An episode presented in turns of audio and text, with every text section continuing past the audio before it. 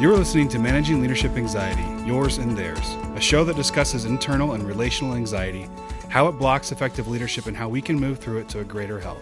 And now, your host, Steve Cuss. All right. Hey, we are on the Managing Leadership Anxiety podcast, Family Edition. Mrs. Cuss is with us, Hello. and so are all the siblings. So let's introduce ourselves, starting with Lisa. All right. My name is Lisa, and what do you Oh, want? how old you are, how often Pakistani men hit on you, things like that. Right. So I'm 45 years old. Um, I have to say, I'm probably in my most favorite season of life with this family, with the age of the kids, conversations we get to have, and um, yeah. Bryson, what do you think the chances are mom's going to cry on this podcast? Yikes. Yeah, No, I'll, I'll give her a 45. 45%. 45%. It's Yeah. pretty Yeah. low So considering. tell us about yourself, how old you are, Um, what order in the family you were born. Yeah, I'm I'm number one.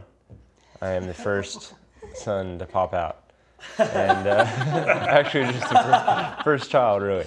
Uh, It was a race. it was a race, um, though I did have a head start. Uh, my name is Bryson. I uh, I'm 18. I'm going to college this fall, and that's what may make mom cry throughout the podcast. It's But- possible if we talk about it. Is Yeah. that our goal? The other, well, Mm, it's no. often our goal. The other interesting little factoid is you're not always a morning guy. You, you like to ease in in the morning, and mom offered to help wake you up this morning. with some tickles.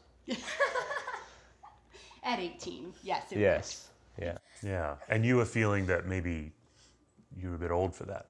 Yeah. Well, I mean, the thing about tickling is the reason it sucks is because it feels like you're being attacked, and so that's. And then you then picked up an ice cube from the freezer, threw it at me, It's True love. It is. again simulating the attack. I'm seeing the under source of attack anxiety feeling. in our Yeah. family already. Yeah, we'll actually get to acute versus chronic anxiety in this episode, so we'll be back to that. Um, Kaylee, what's your birth order? Well, hello, I'm Kaylee, and I'm last or third. Yeah, I lost the race. And how old are you? I'm 12. And then our middle spawn. Um, I'm Andrew. Um, I'm 15. I was the second in the race, um, but second's just the first loser, so it's a little upsetting anyway. Um, and I'm going to be a sophomore. And if I could be any candy bar, then Big hunk. what? Big hunk. You'd be big hunk. Why? Wait, would you be big hunk, or are you saying Andrew would be big hunk? I think Andrew should say. I thought he was gonna say big hunk. You know, like the new- the new guy bar. Yeah, I know what they are. Um, I would probably um, be a Milky Way because they're cool. Are you able to talk without smiling? Like in general. Wait, like no, I can't. All right. So what we thought would be fun on the show is not just to get our kids on. We we really enjoy our kids, but also to see what it's like for teenagers and preteens, of whom Kaylee is one. Um, how anxiety shows up in teens and in school life and social life and stuff stuff like that. So why don't we begin? We'll see what happens here. Uh, anyone can play. How do you know when you're anxious? Um, I know when I'm anxious because I tend to stress out about everything, including the tiny things. Like if I lost my phone and it's just sitting on the couch, I tend to stress out a lot if I'm overall anxious. So you're saying like that you're not just anxious about the one thing like finding your phone, it feels like you're being piled up on. Yeah. Can you say more about that? Can you give us a kind of an example of what it feels like for you? It kind of just feels like I need to fix all of the things that's going wrong in my life. And then when something else goes wrong, it just seems like an even bigger problem that I have to fix. And it piles on on me, and it feels like a lot of weight. It feels like it's un, unmanageable. Yeah. Yeah, that's a good example. Uh, for me, uh, I kind of don't really act like my normal self when I'm just generally anxious, and uh, I think it often comes out in anger, um, which I do try to keep to a minimum, but sometimes it does. It is expressed. Uh, I don't know. I think when I'm at that point, then I really notice like about myself. I am anxious right now. Yeah, one of the things I think that's interesting about you that other people have told you as well is you're a very even keeled fellow. So it feels like sometimes you know you're anxious before anyone else does. Is that true? Probably. Yeah. I mean, that kind of conflicts with me also uh, sometimes not really being in great touch with my emotions, Okay. uh, where it may take me a while to figure out how I actually feel about something. But it, yeah, I, I would say that I most of the time I know I'm anxious before others do. Yeah, but then you're also saying that sometimes you don't know you're anxious until you're like really anxious. Yeah, yeah. Or I don't realize that it's really a big issue until I'm really anxious. It's kind of a threshold almost. But you, but you tend to just hold it and do it all and figure all that out just on your own. Most of the time, yeah. Yeah. Do you guys think you know when Bryson's anxious? Yeah. How do you know, Andrew? Um, well, you can kind of tell he's just kind of flustered and like he sometimes will just go on and on about things that like maybe he doesn't usually go on and on about or like um he kind of has a voice where he's like so this is what happened and this is what happened and this is what happened and he just it's kind of just it's it's different cuz he just kind of sounds more flustered and like more frustrated than he normally is and he's not normally frustrated but like you can just kind of tell like whether it's with the tone of voice or how he's talking just that he's flustered yeah Yeah. Like you sliced open a open a flour bag, and it's just yeah kind of. Yeah. yeah. Wait, this actually happened? no, no, no. Like if you if you were to ask me a question about something I'm anxious about, Mm. I'm a uh, 50 pound flour bag, Uh-huh. and so you're just taking a knife with that question, and slicing it open, and then everything just pours out. Is that how you feel? Yeah, I feel like that's how I function. I've never heard that before. Where did, how did you come up with that? I metaphor? came up with it just now. Wow. Yeah. Because the flour bag makes a big old mess and takes forever to clean up. Yeah, and well, actually, I didn't even think about that aspect. But for me, it was more like, you if you ask me one aspect of it, then I'm basically going to tell you all of it. That really, it's not really how I used to be, but mm-hmm. that is how I am. Kind now. of floods out. Yep. Yeah. I like that. Mm-hmm. How about you, Andrew? I would say I can kind of tell that I'm anxious when um I start to like overthink literally everything and I find the worst case scenario and not just the thing that started my anxiety but maybe other things that I could possibly um, quote unquote need to be anxious about when I really don't. And um, I feel like that kind of just brings me down and it makes me tired because it wears me out because I'm just thinking about too many things that I don't need to be thinking about where maybe um, they're gonna be okay or they almost always are gonna be okay um, and I just get tired and it kind of makes me pretty short fused so like I get pretty annoyed easily when I'm anxious because I'm, I'm just constantly thinking and it's wearing me out Yeah, it's almost like a low boil it Yeah. doesn't take much to get you to boil over. yeah That's definitely how I am too. If it, um, I feel like the same kind of way where everything's piled up on me and I just get flustered about things that I usually aren't, am not flustered about. Yeah. And how can you tell Kaylee when Andrew's anxious? You get annoyed over really easy things. yeah. Yeah, like, let's see. Maybe if a washcloth is hanging on his towel in the bathroom, usually it, it, if he's extra anxious, he's like, Kaylee, you need to get the washcloth off the towel. Or if he's not, it's just kind of a, you know, please get it off. And then, yeah. Um, I would just like to say that You your feel wa- the need to your, defend your yourself right washcloth is constantly on my towel. I don't so mean I would it not say I know you don't mean to, but I would like to say that I do not think that is a that is an amazing example of how you can tell when I'm anxious because it is a it is a recurring pattern where I have to I have to it is starting to cause me a lot of anxiety. I That- think it's a good example though because the washcloth is always on the towel, but sometimes your reaction to it is way more than the crime of a washcloth being on a towel. How about that? that that does work. Yeah, I just don't like to come out of the shower with a wet towel for sure. that has been used to clean our toilet. Okay. Well, that's good. Mrs. Cuss. as I recover from that one. Um, yeah, I think for me, I- I notice anxiety anymore when I cannot relate to people that are close to me. So I notice that That's us. no, that's us. No, I notice that in the morning, like if I wake up anxious about the day or anxious about something and conversation is happening, it's like I hear it, but I'm so in my thoughts that I can't join it. Um, and then I, I've noticed also that then that creates distance, or I go then to the to do, you know, of what needs to get done um, just to help me. And I know we've all experienced that. I'm going to share a secret about mom that I don't know that we've ever talked about. So we'll see how this goes. But one of my favorite things about mom is when we wake up in the morning and she's anxious, you never know the first thing she wants to talk about. Like as I'm waking up, I need two coffees to get my mind going in a shower, and mum wants to solve a problem like, I don't know, when are we going to paint the baseboards or just something. Yes, huge. Or world hunger. Yes. But it's usually a very particular thing that you want to talk about right away. Yes. Right. It's quite endearing. It's very fun. I notice when mom's anxious, her mood completely just changes. Yeah. Yeah. And And you keep telling me my face changes. hmm I notice. Yeah.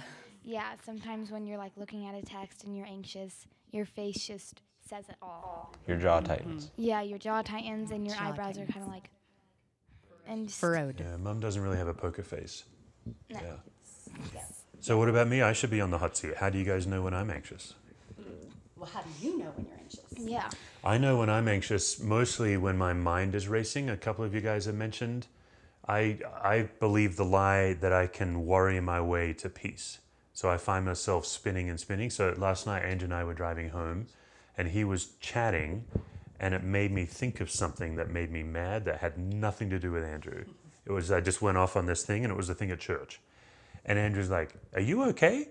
And I couldn't say to him, "Oh yeah, let me tell you the thing that's made me mad right now." Do you remember that? Yeah, because I could tell like I'm literally talking to him. It was a pretty happy topic too, and he just looks, he just has a frown on his face and starts sh- like shaking his head. I'm like, Dad, Dad, are you okay? Yeah, I, and he's I was like, gone he's like yeah i'm fine. Um, but I can also notice, kind of similar to that, is sometimes I'll be talking to you about things and you're just completely like not listening Go, because yeah. like and you don't i don't think you know that you're not listening because you're not trying to ignore me but like i'll be talking to you and i'll say something and i'll stop talking and you're still just looking right into your computer like you're like i'm like uh dad and you're like huh Yeah. um, so It's hard to be present. yeah it's kind of um seems like you're like that the racing in your mind is kind of draining you out and it's hard to listen when you have a lot of other things to think about hmm Yeah, I think that's true. Do you want to add to that, Kaylee? No, no, he said it pretty much. Whenever you're like talking to you when you're anxious, you kind of just you're like silent for a minute and then you're like, "What?" And then you go off again and you're just in a whole different place. And it's not like rude or anything, but you can tell you're anxious. Well, I think it could be rude sometimes. Yeah. Yeah. Unintentionally rude. yes, it's not like you're trying. I'm not trying to blow you off. Yeah. I'm accidentally blowing you off. yeah. Usually you're not as like playful, and uh, yeah. you're, it seems like you're not really enjoying uh, what's going on in the moment as much as you usually would, Yep. Yeah. um, and you kind of go silent. You're not cracking any jokes. You crack a joke a car ride, and you know. One joke per car ride. Yes. Only one. That's limiting. Yeah. I feel. I feel. I feel constricted. I feel When edited right well, now. when you're anxious, you, just. No, I don't think I'm anxious right now. What I notice is that your environment bothers you. If you're anxious and it's feeling pretty weighty, then you're finding what's wrong with the environment and maybe who's not doing their job. Um, and typically it's more fun or reminders, but when you're anxious, the little things seem really big. It's true. Yeah. Yeah. So, one of the things I have every guest answer on the podcast is if they can name where anxiety starts for them. So, we've kind of hinted at it, but why don't we go around? It's either a spinning mind, a racing heart, or a tightening gut. And a tightening gut could be feeling sick or butterflies. Sometimes it's all three, but do anyone want to say where you think it starts for you? Spinning mind, racing heart, or a tightening gut? Um, so for mine, it mainly starts with a spinning mind, but if I'm really anxious, then it goes to all three. Um, so like, if I'll, like for example, I w- have been working at a camp this summer, and um, it was a phone call interview, and I saw a phone call from the Woodland Park area, and first my mind started spinning, and then I felt my heart like really thumping, and then like my stomach like clenched and it's just because i was like nervous because i didn't know how to i've never really done an interview before so i didn't know like what questions were usually asked or um, and i just what happened is i knew i needed an interview but i totally forgot that i planned it for that saturday morning um, so i like wasn't prepared for it at all and i was just like wait oh it's coming so i just i guess that would be a good example but mainly it's just a spinning mind What was the order of that for you? Did you say thumping heart yeah, first, or my heart started thumping first, and then my stomach clenched, and then while I was on the phone call, I couldn't quite think of how to answer the questions as Mhm. like to the best of my ability because of like everything that was going through my head. yeah, Um, well, mine usually starts with a spinning mind also because I just think about all the things that are going wrong and everything intensifies for me. So, for example, I do gymnastics, and so at competitions, right before I go up to do a routine or do something in front of the judges, it starts with a spinning mind. Oh, what if I mess up? Oh, what if I do this wrong? And then all of The a sudden, butterflies end up in my stomach, and then my heart's thumping a lot. And when I go, I'm totally fine. Yeah. But it starts in your mind as well. Okay. I think, uh, well, with this kind of situation that Andrew brought up, I feel like for me it would more start in my heart.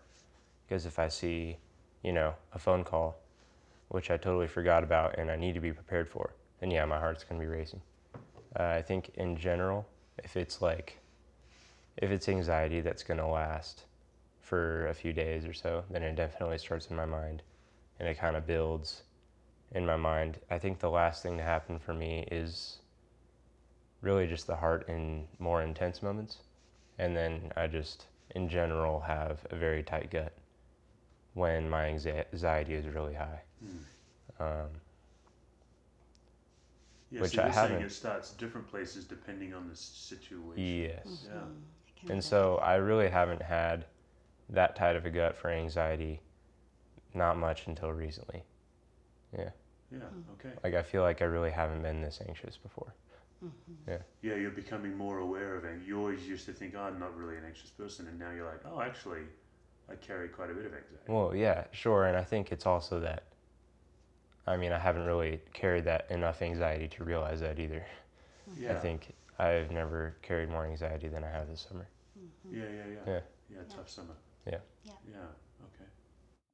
Do you think then that your heart or your gut, when you feel it physically, then that makes you realize how much your mind is spinning? Um, I do often catch myself kind of dwindling in my mind. Dwindling, is that the right word? I don't know. But, uh, you know, just kind of going in a downward, downward anxiety spiral. Right. Uh, yeah, often though, my gut is a good indicator. Mhm. Yeah. Something's going on. Yeah. Yeah, yeah. I I think I I think anxiety comes in layers and I would have earlier said that it's the tightening gut that I just feel this in the pit of my stomach and that's what makes me notice. I think the more I become aware, I realize that it starts in my mind. And sometimes if I can catch it with my mind spiraling and name it, um, then I can avoid the tightening gut. However, if there's if I am bombarded with an experience of feeling anxious, then it is definitely my gut before my mind. Um, for me, to relate to Bryson, also, it sort of um, depends on kind of what anxiety, whether it's really a real, like if someone is if you're in danger and it's you have to be anxious, it's definitely my gut. But if it's something like drama at school or gymnastics or something, it's definitely a spinning mind. Hmm. So, Mum mentioned something interesting is that if you can name it, it, it kind of stops it from spinning. And then the other interesting thing is I've noticed, like with you, Bryson, like you definitely use the piano to de escalate anxiety or stress. Like I remember when you were really working hard on homework before you graduated, you had tons of homework and it was intense homework. And you'd figure out when to go take a break and you play piano. I think every one of us have things that we go to to intervene with our anxiety. Does that make sense? So rather than just sitting and spinning, so I'd love to start with you and then just hear from the rest of us. What do we do when we notice ourselves going down that like spiral? What do we do to intervene to give us some life? Um, I feel like music in general is just relaxing for me, and so um, piano is my main instrument. So, I mean, we have a piano in the room, so I'm like, I'm just going there and shut the door and play whatever I want to play. uh, yeah, I mean, how do I notice that? I'm not entirely sure. But I think when I feel overwhelmed, I just want to go do something sometimes that feels mindless. Like, I wouldn't, if I'm in the middle of heaps of homework, I wouldn't be able to go to the piano and just start composing. It would, it would have to be something that I already know how to play, like something that feels more mindless than, uh, than homework. Yeah, I, I really like the example because you're not trying to worry your way out of it. You're like using some whole other experience to invade your anxiety. That's how I would say it. It, al- it almost feels like a distraction too. Um, it, and it does, I do come back feeling a little bit more uh, in control of myself uh, for homework, for example. But, you know, I mean, when I'm really anxious about home- homework, uh, it's kind of where I get into a procrastinator's loop. And I just am at the piano, and then I come back for like five minutes, and I'm like, eh and I go back to the piano, or you know, just sitting scrolling through Instagram on my phone.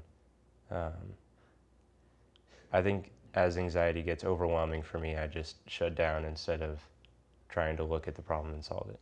If you if you don't intervene, you tend to like numb out or yeah yeah yeah. I like that you you bring up the distraction piece. Um, it seems like for you, music and piano is something that both um, helps you release some of the anxiety, but it also helps fuel you. yeah.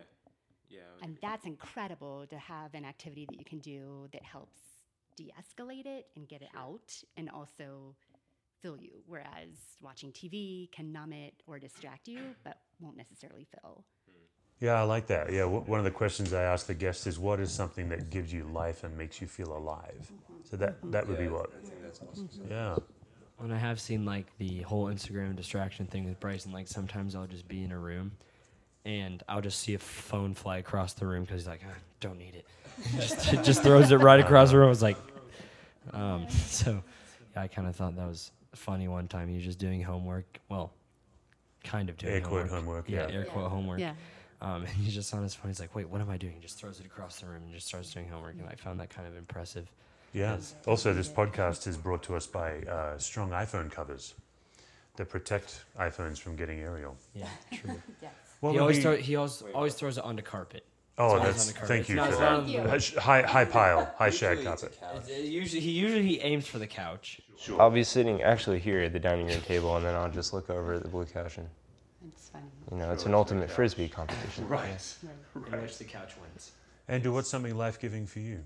Um, so I would say whenever I'm anxious about something, um, I go to either you guys to talk about it or some of my really close friends, just kind of like to talk a lot, talk about it and like step by step de-escalate what I'm anxious about.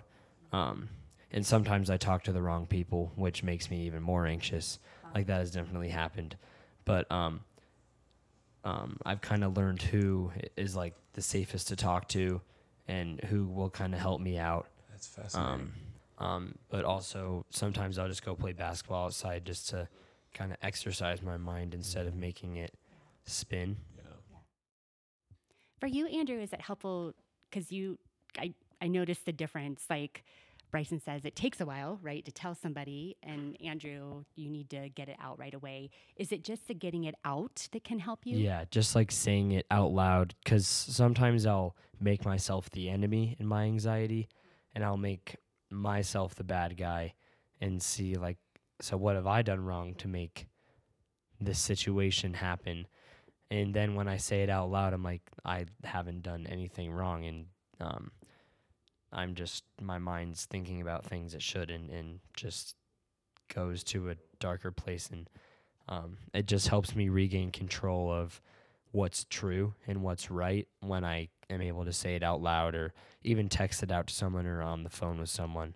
Um, it just kind of helps to uh, just kind of say it and then hear it myself saying, "Huh, well, how like how is that like true or what have I done to maybe make the situation worse?" Yeah, what are you seeing there, Lisa? Well, I, an external processor too, right? Like figuring out. Look, it sounds like Andrew. Our experience is that you need other people, and not need, but it just helps you to have other people to talk to to make sense and get kind of reframe the situation. Um, and then versus another person who might need to figure out, like, I'm more, I often need to internally process to figure out what it is I even want to say. And then I need to dump it for somebody else so they can help me make sense of it.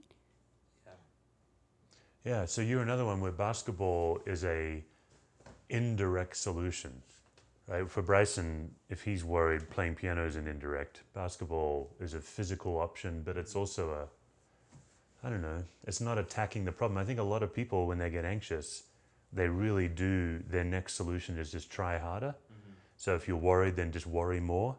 But I think these are really helpful to name things that are sideways or distra- you called them distractions, B. Hmm. Yeah. Well, and I've noticed even when I'm playing, like, just like playing normally, I think the most clear when I'm like playing basketball, like I think about things kind of more correctly than um, I normally would. Um, and I don't know if it's just that I'm kind of exercising my body or just kind of giving my brain a rest from working um, like super hard. I guess it probably has to make my body move, but you know, that's nothing. Um, so I think it just helps to like do something that you can do where you're not only thinking about the problem, where you can also be thinking about other things. And I think that kind of helps dissolve the anxiety for me. Yeah. Kaylee, do you have a, a place or a, or a thing you do that helps you when you're feeling anxious? Um, well, a lot of times I just go straight to my passions. So, a lot of times the tramp is kind of a. I love doing like tricks on it and stuff, and that just kind of clears my mind and gets me thinking about things exciting coming up. Like, oh my gosh, practice is Tuesday. So, like, you're fine, just get anxiety off your mind and stuff. Sometimes I'll go to the piano and play one of my favorite songs. Um, and sometimes I just need to lay down and get my mind around what's going on. So I do that a lot before I go to my passions because anxiety feels really heavy on me usually, and it makes everything around me feel intense. And so um, sometimes, like, if I am singing and it just doesn't go right, I'll just get anxious about that. And so sometimes I don't like to go to my passions because um, I don't want to get more anxious about things. So generally, I just kind of lay down and like reframe, kind of. Yeah. When you guys were super young, before you were born, Kaylee, Mum and I, when we lived in Las Vegas, where Andrew was born, um, I did a lot of work with people in domestic violence relationships. I did a lot of people would come in trying to get help getting out of domestic violence. It was super intense. And I've come to the conclusion that anxiety acts like a abusive relationship and that we put up with it way too long. We don't realize that we can escape and get out. And that was my experience with people trapped in domestic violence is they didn't. It was so hard for them to see a way out. You, that's what it reminded me of when you said that. Like anxiety always gives us, I think, bad news. Um, yeah, so that was my reaction to that. Yeah, Yeah. for sure. How about you, mom? Well, I think going along with what you're saying, I remember when you had Laura Turner on your podcast, and she talked about um, even treating anxiety like a pet, right? Yeah, and that's such a powerful visual for me is when we notice when Kaylee, I can relate when anxiety gets big and just everything feels doomed and it's hard to get out of it, and you just feel this heaviness. Then you realize, you know what? I think anxiety is taking me for a walk right now. and what do I need to do so that I can put anxiety on the leash and go take it for a walk? Um, and so for me, it depends on how much time I have. Um, but walking or jogging, either with my just by myself or with a dear friend, um, it's a combination of being in nature and moving. I think there's something about moving that that helps me work it out and take it for a walk instead of it taking me. Um, if I don't have much time, if I can just clean something or straighten something that makes me feel like I'm in control of just something, even if it's small, um, that's another way for me of having my of, of taking it for a walk and just changing the power in it. Yeah. Usually, after I kind of reframe, I try and talk to the person who may cause me anxiety or something that did cause me anxiety and try and fix it.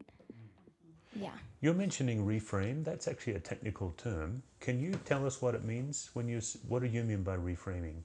Sort of like thinking about your anxiety and saying, you like reframing, meaning like changing how you think about it.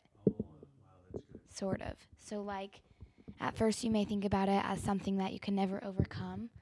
If you reframe it, sort of means that you need to change your thoughts to it's going to be okay, like you're going to get over anxiety. That's really good. Yeah, I think what you're describing is you're um, testing your assumptions. You're saying, is this really true? Is this really the way it is? Mm-hmm. What am I believing in this? It's not true. I'm kind of the like I'd probably say I'm the same way with that. Is I think with you, I have the habit sometimes where I'll say, "Oh, if well, if eventually I'll worry so much that I'll stop worrying, or that it'll resolve itself." Um, but even sometimes with like small things, that I'm anxious with, I just tell myself how like kind of dumb that sounds, or like like what makes you think this, and then I kind of just calm myself down.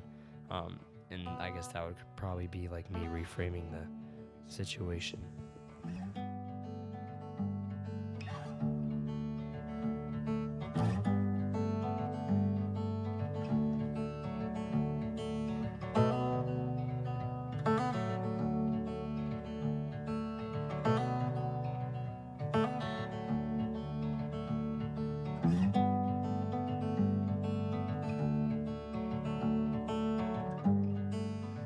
question popped into my head. I've never asked this of guests, and um, it's interesting. I'm actually on the hunt for fresh questions for season three because this is our last episode of season two.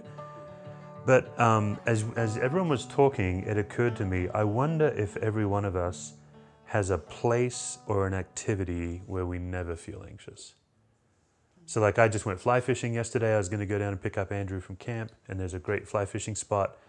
And it used to be that when I fly fished, I got anxious because I wasn't very good at it and I felt stupid when I couldn't catch a fish. So that didn't work. But in the last couple of years, somehow I've done some work with God on that. And just being in the water, whether I catch or not, I just can't, I just don't worry. Um, and often I find myself too when I'm playing guitar, it's really hard for me to be worried when I'm playing guitar, when I'm on a date with mom, for example. So pound that. Um, yeah, anything, A place, of like a physical place or an activity where you're like, yeah, I'm never, I'm always relaxed. Every time I'm in like a body of water, I love swimming, I love the ocean, I love everything like that. So when I'm anxious, I try and think about like how peaceful it was at the beach when we went to the beach that one day.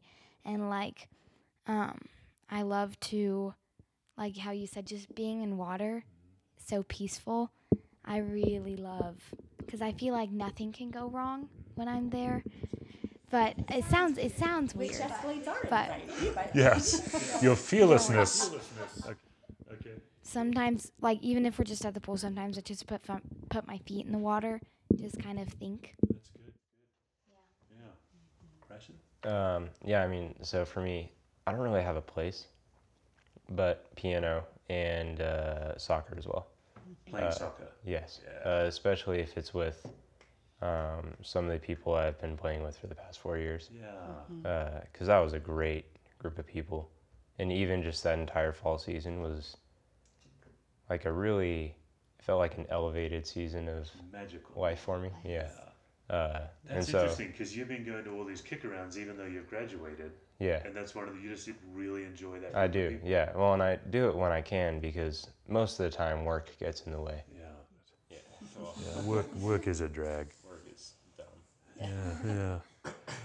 It's really interesting. One of the things that's a huge source of joy and life for you is people with a common cause. when I'm around people who I can relate to or who I'm similar to and who I enjoy talking to, then it's easier to kind of figure out what I need or just not be anxious because I have nothing to be anxious about and they have nothing to be anxious about and like I can be my true self and um like the people at camp are kind of people that I feel like I can always be that way around. Whenever Yeah. you come back from that, you come back with another understanding of of who you are. Like I love that you mentioned you can be your true self. Yeah. Um, and that's been fun Yeah. to see and figure out how to integrate.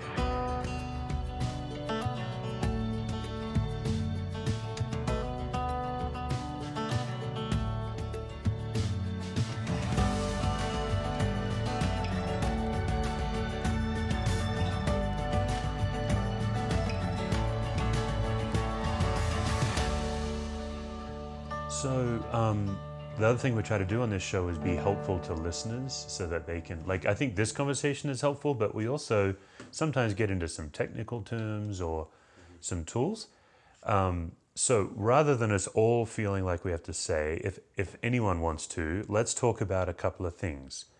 Let's talk about the difference between acute anxiety and chronic anxiety. Do you want to take that one, Kaylee? Yes, please. Go ahead. Okay, so um, acute anxiety is where the danger is real and there's an actual threat, and it probably won't last very long, but there is a threat out there that could endanger you. Yeah, give us an example. So, like if you're home alone and someone is breaking into your house, that's definitely a threat. So can, let me just jump in. So it's really important that people understand that on this podcast, we're not talking about acute anxiety. We're not. We're not telling people how to overcome it because it's normal. So what's chronic anxiety? Chronic anxiety is not a threat, but it's something that feels so like a threat.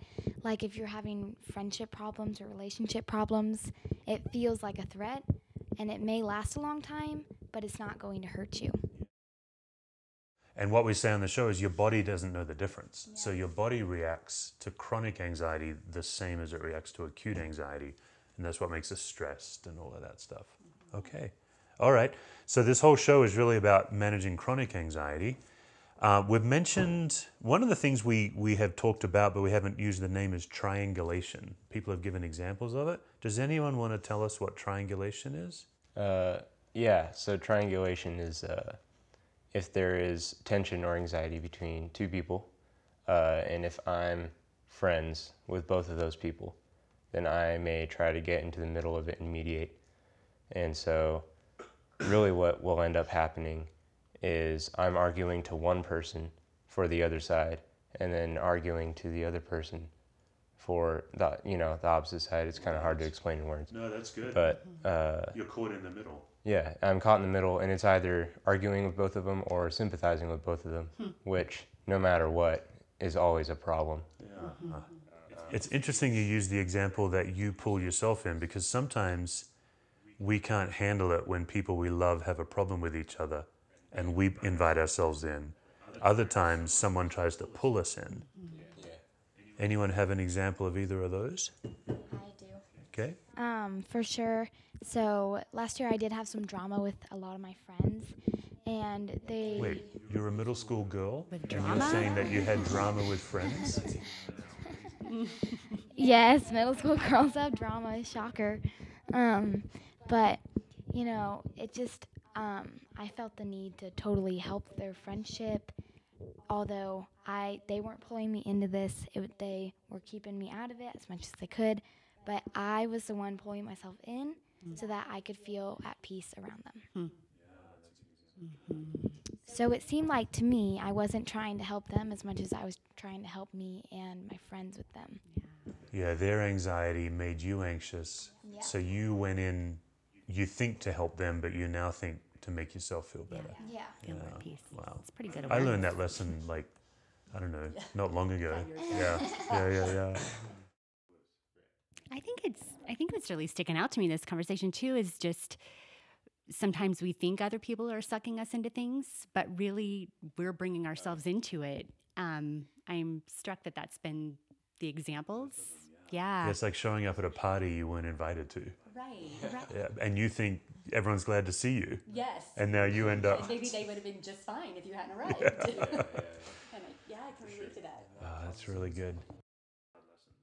I think for me, um, the approval, wanting the approval of others, wanting to know that everybody's okay with me, um, is what sucks me into triangulation, you know, or or gets me into it. And I remember a huge point in my life where we were feeling conflict, you know, even this was years ago within our church family. And I don't like the feeling of conflict. So I'm wanting to go talk to people and make sure everybody's okay.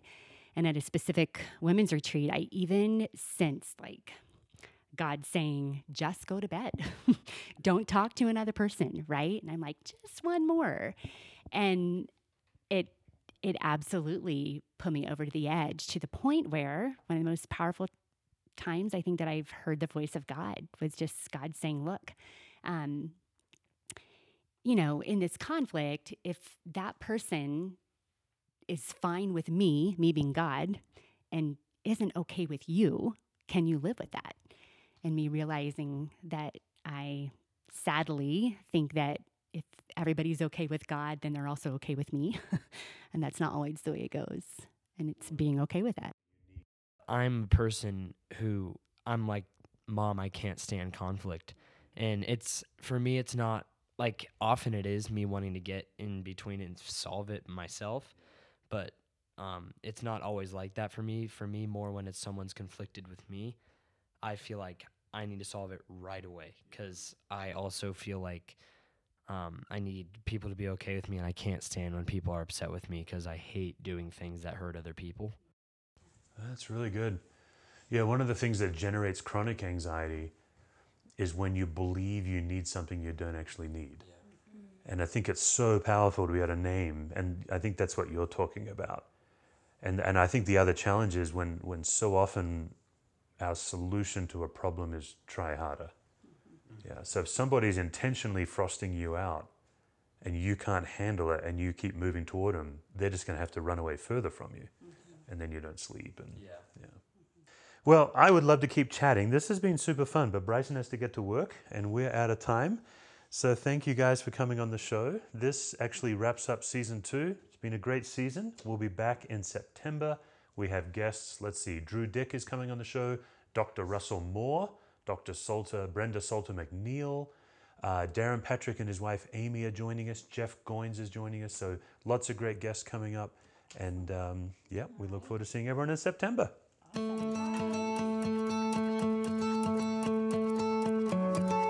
This episode has been a production of Brendan Reed and Steve Cuss.